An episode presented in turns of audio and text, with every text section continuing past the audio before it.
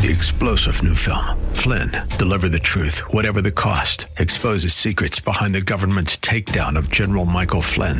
Flynn knew what the intel world had been up to. He ordered the first audit of the use of contractors. This set off alarm bells. He told the truth. He was the most dangerous person for Donald Trump to hire. They had to get rid of Flynn.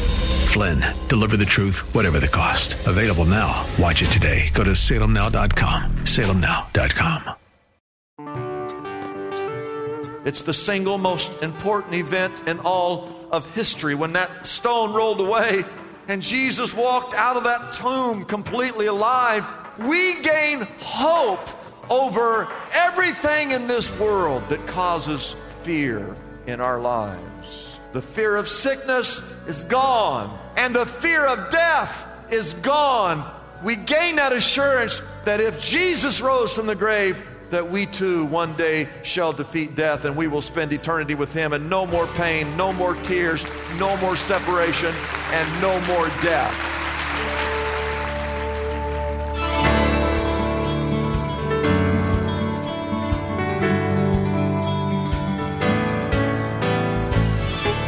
Hello and welcome as we lift up Jesus with Pastor Dudley Rutherford. I'm Kyle Welch, and we're glad you are joining us tonight. The difficult times we live in begs the question where is God during our most challenging times? We believe the more the world becomes chaotic, the more we need to draw closer to God and learn to trust in Him. The Bible is our source for all things that sustain us as Christians. Philippians 4 7 tells us that we can have the kind of peace that transcends all understanding, even when the world seems to be completely out of control. Over the next 30 minutes, Pastor Dudley Rutherford is going to share a message meant for everyone listening right now. We know it is no accident you are with us tonight, for God orchestrates all things perfectly. So let's join Pastor Dudley right now with tonight's message.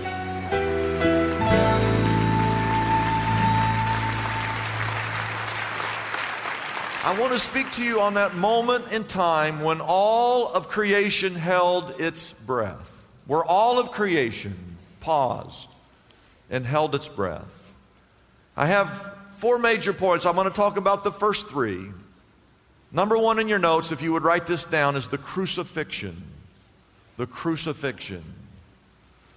And I will tell you this is this is in our series as we've gone through the Bible up to this point the most important moment in the entire series. When Jesus Christ dies upon a cross.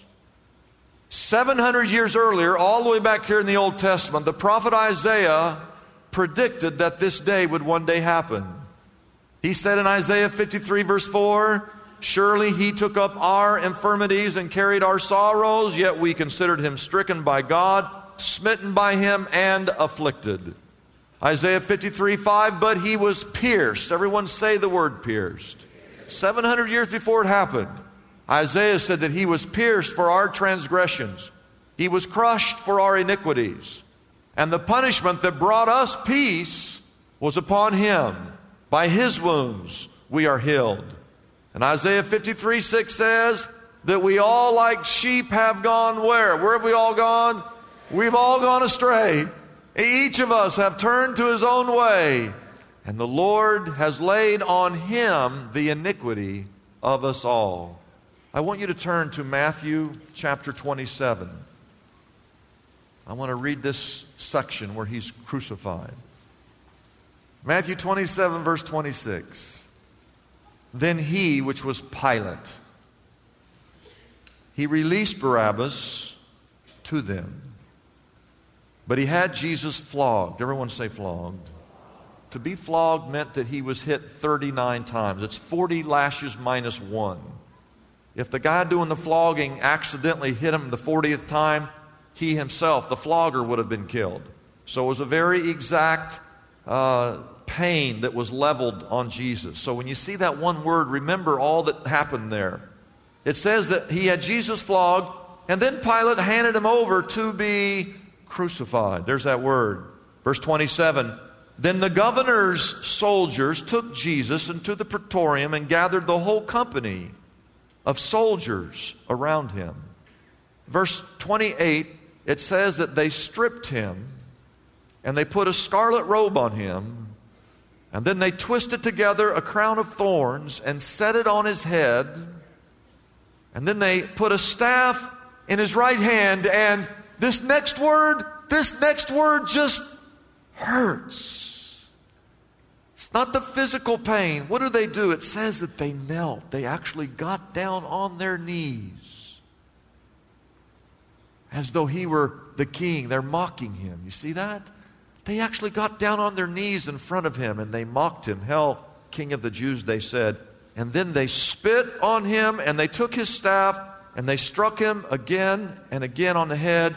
And after they had mocked him, they took off the robe and put his own clothes on him. And then they led him away to do what? To crucify him. I pray you never forget these words that you read here today. May God bless the reading. You may be seated. The crucifixion was a deliberate, slow, painful method of execution in which the condemned person was literally nailed to a cross and left there until he dies.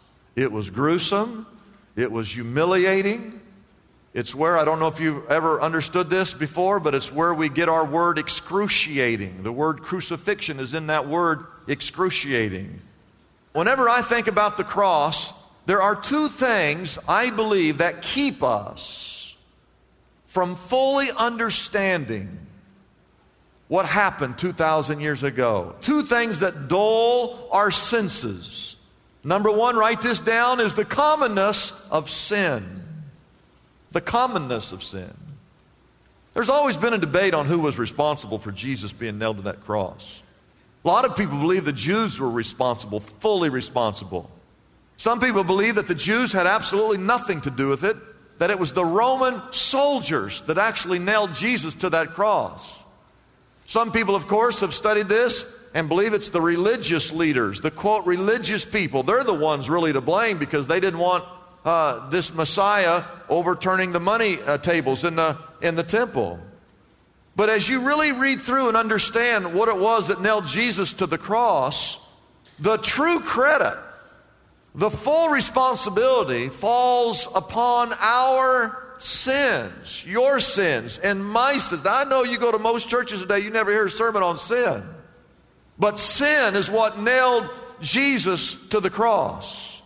Sin is a dagger that corrupts our heart, that causes separation from God.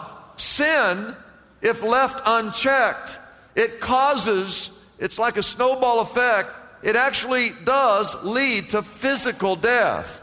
But not only does it lead to physical death, it leads to spiritual death, which is spiritual separation from God. Now, throughout the entire Old Testament, now think about this up till today in our series. We've been doing this for 30 weeks, all the way through the Bible. Now we're in Matthew 27. Up to this point, lambs and goats and doves had to be sacrificed for sins to be uh, forgiven. But now, today, this point, the crucifixion, Jesus Christ becomes the Lamb of God. He becomes the ultimate sacrifice for our sins. And after he dies on that cross, there is never ever again a need for any sacrifices to be made because Jesus makes the sacrifices once for all time for all sin on the cross. You know, if we fully understood what it was that sent Jesus to the cross, our sins, it would pain you. Sin would hurt you besides just the sin itself. You would never want to sin again if you knew that sin is what sent Jesus to that cross. The problem is we're used to sin. Sin no longer bothers us. Sin is everywhere. It's common. We no longer blush over sin. That's why Jeremiah said in Jeremiah 3 3, talking about uh, the nation of Judah, he said, you, you, you know, you all have the forehead of a prostitute. What did he mean? What does that mean you have the forehead of a prostitute? It means that you've sinned so many times that you no longer are embarrassed by sin. You see, we've got a couple of problems. Problem number one is the commonness of sin. Number two, write this down, is the commonness of the cross. We see too many crosses in this country. They're on top of every church. We have them on our necklaces. I've got one. We have them on our earrings. We've got them tattooed on our bodies. We wear them on our clothing. We no longer understand the cruelty and the brutality and the humiliation that is associated with the cross. We think it's a cute little trinket, is what we think. John Trent said these words. He states that according to the medical profession, there are only five possible wounds which can be inflicted upon a person. Jesus suffered all five. First was the contused wound, which is caused by a blow from a blunt instrument Jesus was hit in the head with a rod. Micah 5 1 says, They shall smite the judge of Israel with a rod upon his cheek. Number two is the lacerated wound. This is caused by a tearing instrument. The cat o' nine tails, this is that flogging, is a many tailed lash tipped with metal and ivory, when in the hands of a cruel expert can cause unbelievable suffering. Psalm 129, verse 3 says, The plowers plowed upon my back, they made long their furrows. Isaiah 50, verse 6 says, I've offered my back to those who beat me. The third wound is a penetrating wound caused by a sharp pointed instrument. The crown of thorns upon his head produced this wound. The Jerusalem thorns from which the victim's crown was plated were at least four inches long. And when the soldiers pressed the cruel diadem down upon his head, a circlet of wounds ensued. Number four, the fourth is a perforating wound caused by a piercing through. Psalm 22, verse 16 says, They pierced my hands and my feet the iron spikes driven between the bones, separating them but not breaking them, caused this excruciating pain. And number five, the last was an incised wound caused by a sharp edged instrument. John 19, verse 34 says, But one of the soldiers with a spear pierced his side, and forthwith came there out blood and water. Now, when you understand that Jesus suffered all five of those, and then you realize that it's our sin that put him on that cross, does that stir your emotion? It stirs mine. I'm not here trying to make anybody feel bad. I'm telling you, I feel bad. Because my sins is what put Jesus on that cross. And I got to show you what Peter says, all right? I want you to watch this. 1 Peter chapter 2, I'll put it on the screen. He, speaking of Jesus, he committed no sin, which means Jesus didn't deserve to go through all that. We were the ones that deserved that. But the Bible says he committed no sin, no deceit was found in his mouth. Verse 23 when they hurled insults at him, he did not retaliate. When he suffered, he made no threats. Instead, he trusted himself to him who judges justly. Verse 24 he himself bore our sin in his body on the tree. You see, he took all of our sins upon himself when he went to that cross. So, we might die to sin and live for what? For righteousness. You see, when you think about all that, you should, it should just make you not, I don't want to, I don't want to sin anymore. And it should cause us to live for righteousness by his wounds you have been healed. And verse 25, I love, for you were. See, this is all past tense. This is what, this is what we all, all of us, this is past tense. You were like sheep who'd gone astray, but now you have returned to who? The shepherd and the overseer of your what? Your soul. That's what this is all about. That's what this whole story is about. And you came today on the day that Jesus actually dies on that cross. And when he dies, he was dying and shedding that sin so that his blood would be an atonement for all of your sins, so that you could place your soul in his hands and live with him forever and ever and ever.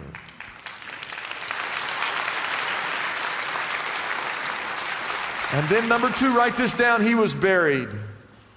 He was taken off that cross and he was placed in a tomb. I want you to see that in Matthew 27. Let's go back to our text. Verse 57. It says, An evening approached, there came a rich man from Arimathea named Joseph, who, who had himself become a disciple of Jesus. Going to Pilate, he asked for Jesus' body, which was a risky proposition. It could have cost him his life. That's why I believe he was saved. He was willing, you know, you just don't walk up to Pilate and ask him anything. And uh, he goes up and he asks for the body, and Pilate ordered that it be given to him. And Joseph took the body, he wrapped it in a clean linen cloth, and placed it in his own new tomb that he had cut out of the rock. And he rolled a big stone in front of the entrance to the tomb, and he went away. And who was left? Just the two women, bless their hearts. Mary Magdalene and the other Mary were sitting there opposite the tomb. Now look at verse 62. The next day, the one after the preparation day, chief priest and the Pharisees went to Pilate. Sir, they said, we remember that while he was still alive, that deceiver, that's what they called Jesus. He said, After three days I will rise again.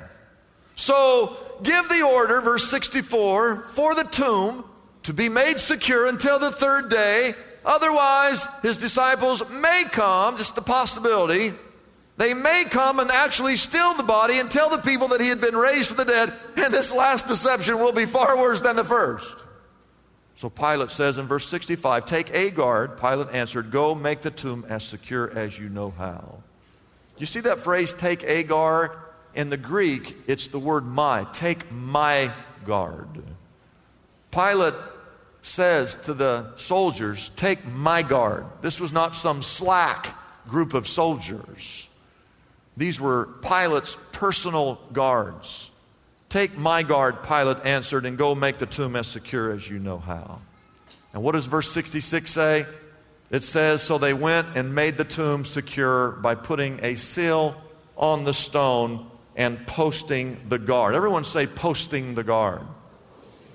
So when it says, the Bible says they posted a guard and that seal was set, the emperor of Rome himself could not go through that seal. So it's Saturday night. Everyone say Saturday night. It's the quietest day in all of creation. All of creation holds its breath. The devil and his minions believe that they have defeated God, that they have defeated Jesus. And at this point, had you walked by the tomb that day, no one would have ever guessed that that carpenter's son from Nazareth inside, whose body had been decaying for three days, no one would have ever suspected that one day he would become the most famous person in the entire world because he was dead. He was laying in a borrowed tomb. His followers were not going to come and steal the body. They didn't even need that Roman guard. They were all scattered and hiding themselves, thinking that they were next to suffer the death on a cross. But then, early Sunday morning, Jesus came to life. His heart began to beat. Blood surged through his veins. The Spirit of God breathed life into the Son of God. The fluttering of angel wings could be heard, and his decomposed body was fully restored. And an earthquake shook the ground, and the stone rolled away. And number three, write this down Jesus resurrected. He resurrected. He walked out of that grave on nail pierced feet. And he defeated death. And he defeated the grave. And he defeated the power of sin. It's the single most important event in all of history. When that stone rolled away and Jesus walked out of that tomb completely alive, in that one moment, those of us that are here, we gain hope over everything in this world that causes fear in our lives. The fear of sickness is gone. The fear of not being good enough is gone. The fear of failure is gone. And the fear of death is gone. We gain that assurance that if Jesus rose from the grave, that we too one day shall defeat death and we will spend eternity with him and no more pain, no more tears, no more separation, and no more death.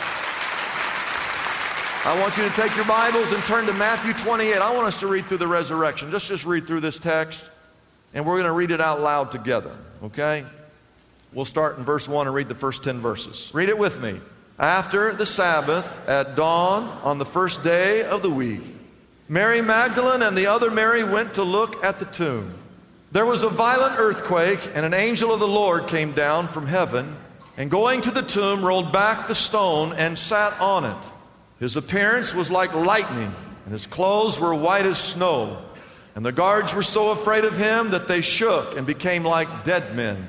And the angel said to the women, Do not be afraid, for I know that you are looking for Jesus who was crucified. He is not here, he has risen, just as he said.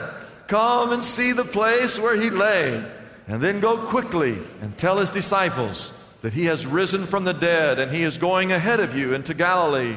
There you will see him. Now I have told you. So the women hurried away from the tomb, afraid yet filled with joy and ran to tell his disciples. And suddenly Jesus met them. Greetings, he said. And they came to him, clasped his feet, and they worshiped him. And then Jesus said to them, Do not be afraid. Go and tell my brothers to go to Galilee. There they will see me. Now, in your notes, there are two phrases, and everyone in here can state one of those two phrases. You either say, I believe in the resurrection, or you're here today and you are someone who says, I, I, I don't. I don't believe in the resurrection. And everyone here today, you have to make up your own mind. You have to decide for yourself. I can't decide for you. The resurrection is a gift. The death and the burial and the resurrection is a gift that was given. And you don't have to open the gift, you don't have to receive the gift if you don't want it. You can lay it on, on the side. Uh, it, you don't have to take it. If you're, the, if you're the second line that says, I, I do not believe, I, just listen. I, I want you to do me a favor. I want you to add one word to that sentence. You can stand up and say boldly, I do not believe in the resurrection. That's fine. I'm glad you're here. I want you to keep coming to church, keep bringing your Bible, but I want you to add the word yet. So you can take your stand firm, cross your hands, be angry, and say, I do not believe in the resurrection yet. and that way, see, I can keep praying for you and expectingly believe that God one day just like that woman at the well, she tried it all. She tried everything she knew to fill that void. But when Jesus spoke to her about living water where she would never thirst again, she was drawn to the truth of those words. And she said, Where can I find water like that? And I believe as you keep coming to church and you listen to the Bible, just the Bible, not the preacher, the Bible, you'll be drawn to the truth of this story of the resurrection of Jesus Christ. I believe that.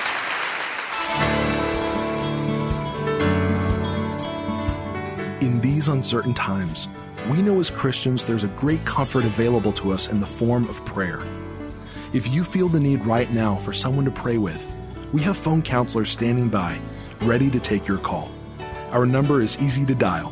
It's 888 818 4777. If you are unable to get through on your first try, please be sure to try again. Our phone number again is 888 818 4777. We also want you to know that Pastor Dudley Rutherford has a monthly devotional that he'd like to share with you. You can easily sign up to receive this devotional by simply going to our website, liftupjesus.com, and clicking on a link at the top of the page that says Monthly Devotional. There is a place on the monthly devotional page where you can enter your name and email address and begin receiving Pastor Dudley's monthly devotions on a regular basis. It's that simple.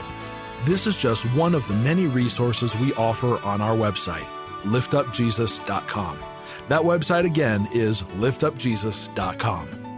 I'm Kyle Welch, hoping you'll join us again tomorrow night at this same time here on KKLA as we lift up Jesus with Pastor Dudley.